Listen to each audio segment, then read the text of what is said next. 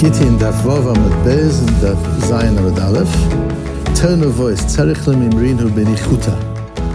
The words we use are very powerful and they can affect change in people, they can move people, they can form and create events.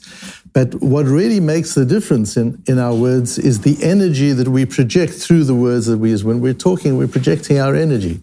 And it's the energy that makes the difference. It's the energy that moves people and it's the energy that shapes events. And the energy of our speech is composed not only uh, from what we say, but also from how we say it, and particularly from our tone of voice, because our tone of voice really gives away the the inner energy from which it's coming. And that's important to know, not only when we're speaking, but also when we're listening to people, to listen not only to the words that they're saying, but to the tone of voice with which they're saying it.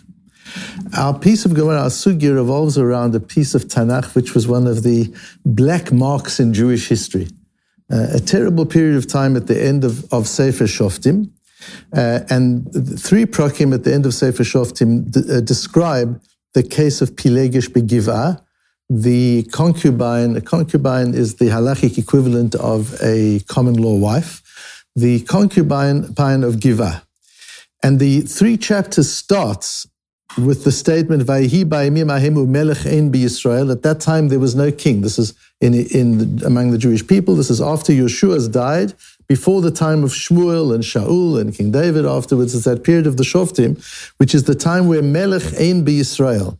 And it's sandwiched between those statements because the very last sentence in Sefer Shoftim at the end of the story of Pilegish Begiva is again, Ein Melech. This was a period of time where there was no king in Israel. Each person was doing exactly as they wanted. And sandwiched between those two phrases is the story of Pilegish Begiva, where a man living in the southern part of Ephraim, a little bit south of Beit El, married as, as, a concubine. He took a concubine, a Pilegesh, from Beit Lechem in, in Yehuda. They're living together in Ephraim, and she, their relationship goes sour. We'll see what, what exactly happens. And she leaves him and goes home to her father's house in Beit Lechem. He afterwards, when he calms down, is upset with what's happened, and he goes to Beit Lechem Yehuda to try and find her. He goes there. The father receives him very well, and there's a very entertaining few psukim in the in, in the where it describes that they, they really had a good time together, the father-in-law and the son-in-law. And they eat and they drink and he persuades him to stay a little longer. They're really getting on well. Everything's going fine. And then eventually the time comes he's got to leave. The father-in-law again tries to persuade him to stay. Eventually he has to leave and go back on the on the road back to his place in Ephraim. Uh, the father-in-law says it's already afternoon. You won't make it in one day. You're going to have to sleep over. Rather sleep over here and go in the morning. And the son-in-law says, it's time. I've, I've, got to get going. We'll sleep on the way. They pass Yerushalayim. The, the young man who's with him, who's accompanying, says, let's go into Yerushalayim. At that time, Yerushalayim was Yevus. It was, occupied by non-Jewish tribes. And he said, I'm not staying the night there. Let's go and stay a little further. And they come to a place called Giva, which is exactly halfway between Beit Lechem and Beit El. Uh, we don't know exactly where it is today, but we know roughly where it is. It's, uh, it's north of Jerusalem, six, ten kilometers north of, of Jerusalem. There's a place called Givat, it's a Jewish town. He says, let's go into the Jewish town and find somewhere to stay. Eventually, a man meets them, takes them into, into his house, and they spend the night there. Similar to the story of Lot and Sodom, the people of Givat gather around the house.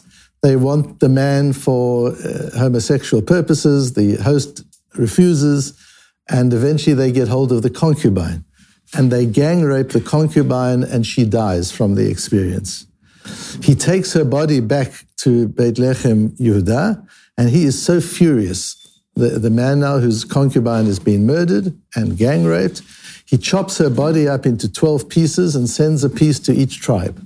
They didn't have social media at those time, otherwise he would have put it on Facebook. He wanted to make a point. The tribes of Israel were so furious that such a thing could have happened, so that they declare civil war on the tribe of Binyamin. They believe the whole of Binyamin is Im- Im- implicated in this, and they declare war on the tribe of Binyamin. They lose a lot of people, but eventually they virtually exterminate the tribe of Binyamin. They go to great lengths, very interesting halachic issues as to how they repopulate Binyamin with Benjaminites, because they were nearly wiped out completely. That, that's how serious this, this event was. So what's all that got to do with? Um, and and then just after that, the Maharal points out the very next posuk is the first posuk of Shmuel. Vayihi ish min aramatayim tzofim mehar. There was a man called Elkanah who was to be the father of Shmuel from Har from that same region. Out of the chaos of Pilegish Begiva comes the birth of the period of the Shoftim and of the Melachim, of the kings of Israel.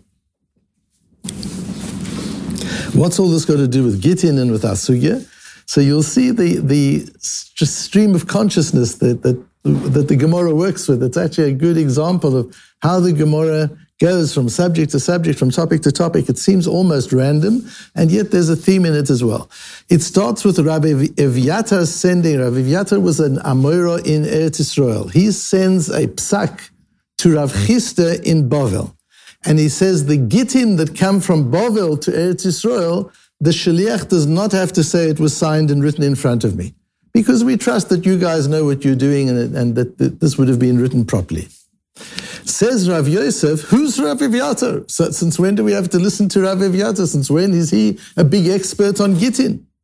In fact, I'll tell you something that when he sent a letter once, says Rav Yosef, to Rav, to Rav Yehuda, and quoted a posuk in the letter, he didn't make a line like we do in the Sefer Torah and Mezuzahs. We make a line and we quote a posuk. He didn't know the law, the din of Rav Yitzchak that if you quote more than three words from the Torah, you have to do sirtut, you have to make a line.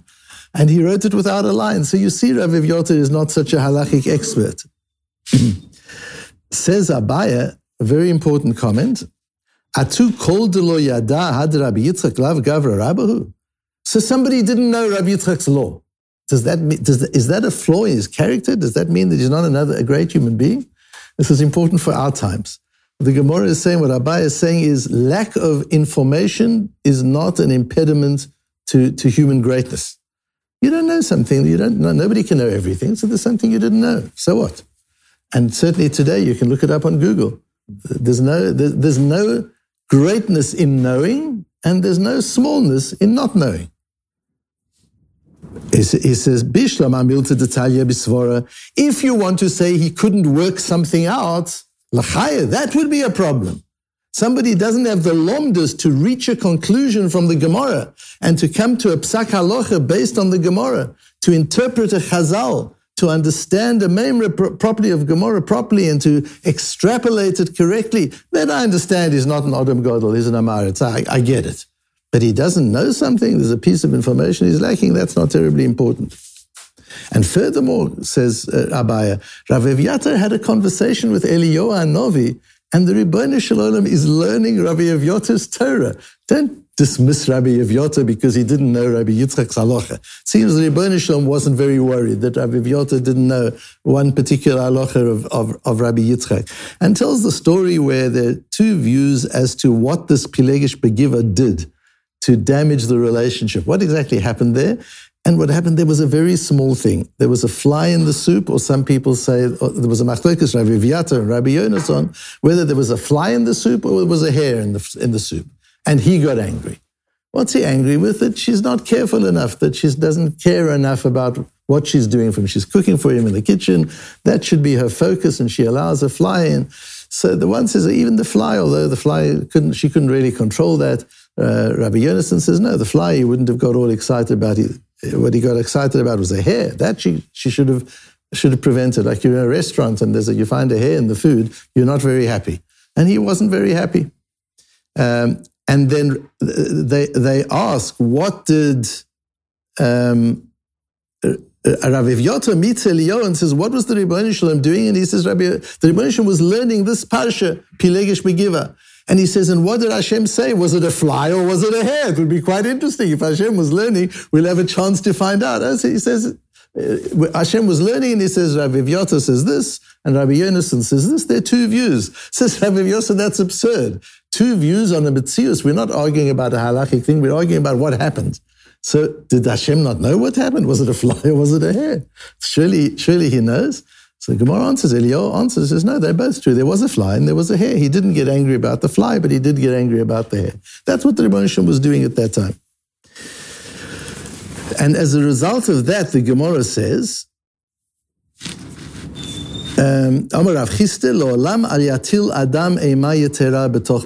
Always be careful not to cause fear in your home. And that's a principle that applies not only in a home, it applies in all situations of leadership. If you're leading a team of people or you're in a business, be careful that you don't disrupt emotional safety. Because if people don't feel emotional safety, uh, all sorts of things happen. You don't get the truth, you don't get honesty, people withdraw, people disengage. There are all sorts of negative things happen when people don't feel enough emotional safety to be able to confront you with something that might be uncomfortable and, and, and something you don't want to hear.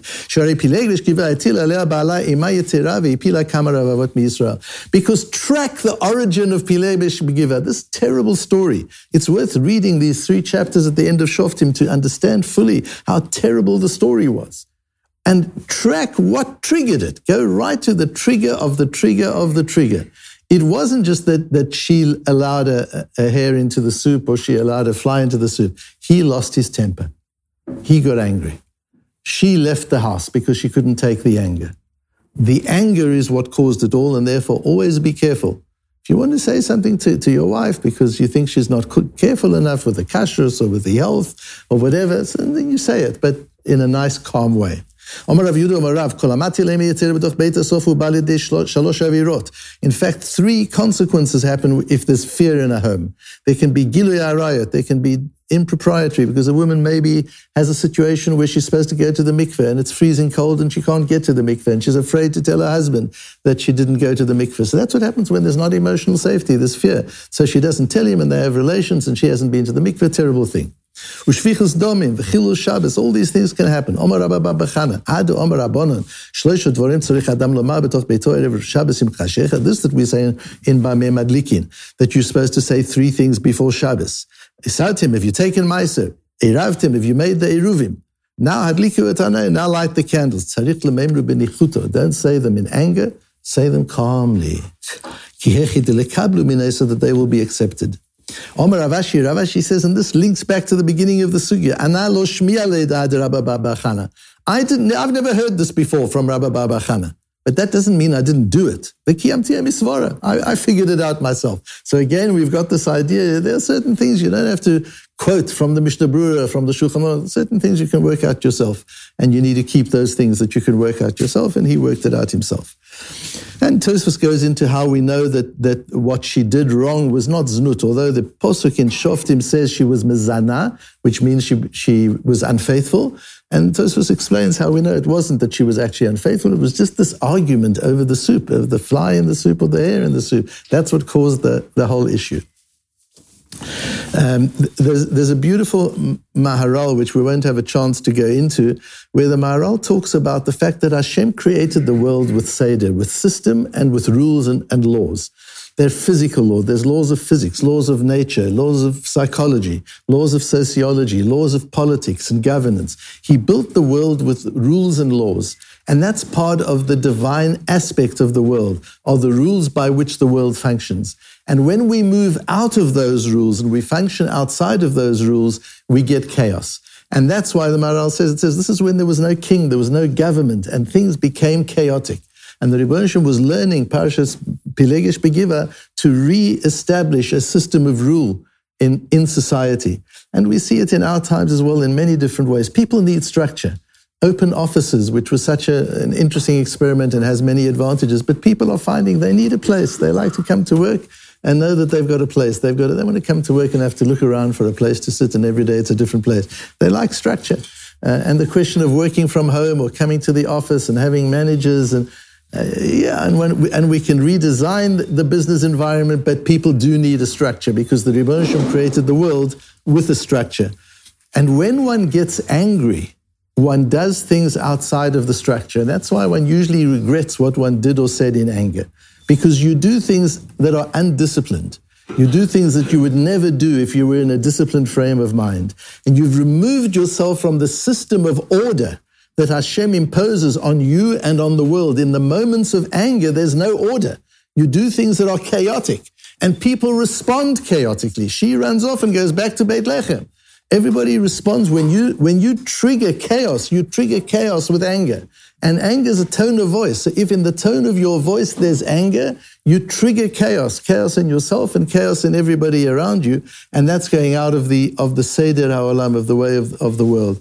And so it's really important to, to be meticulous, not only about what we say, but about the inner place. What are we feeling when we're saying it? Because people will pick up what you're feeling. You can't hide that.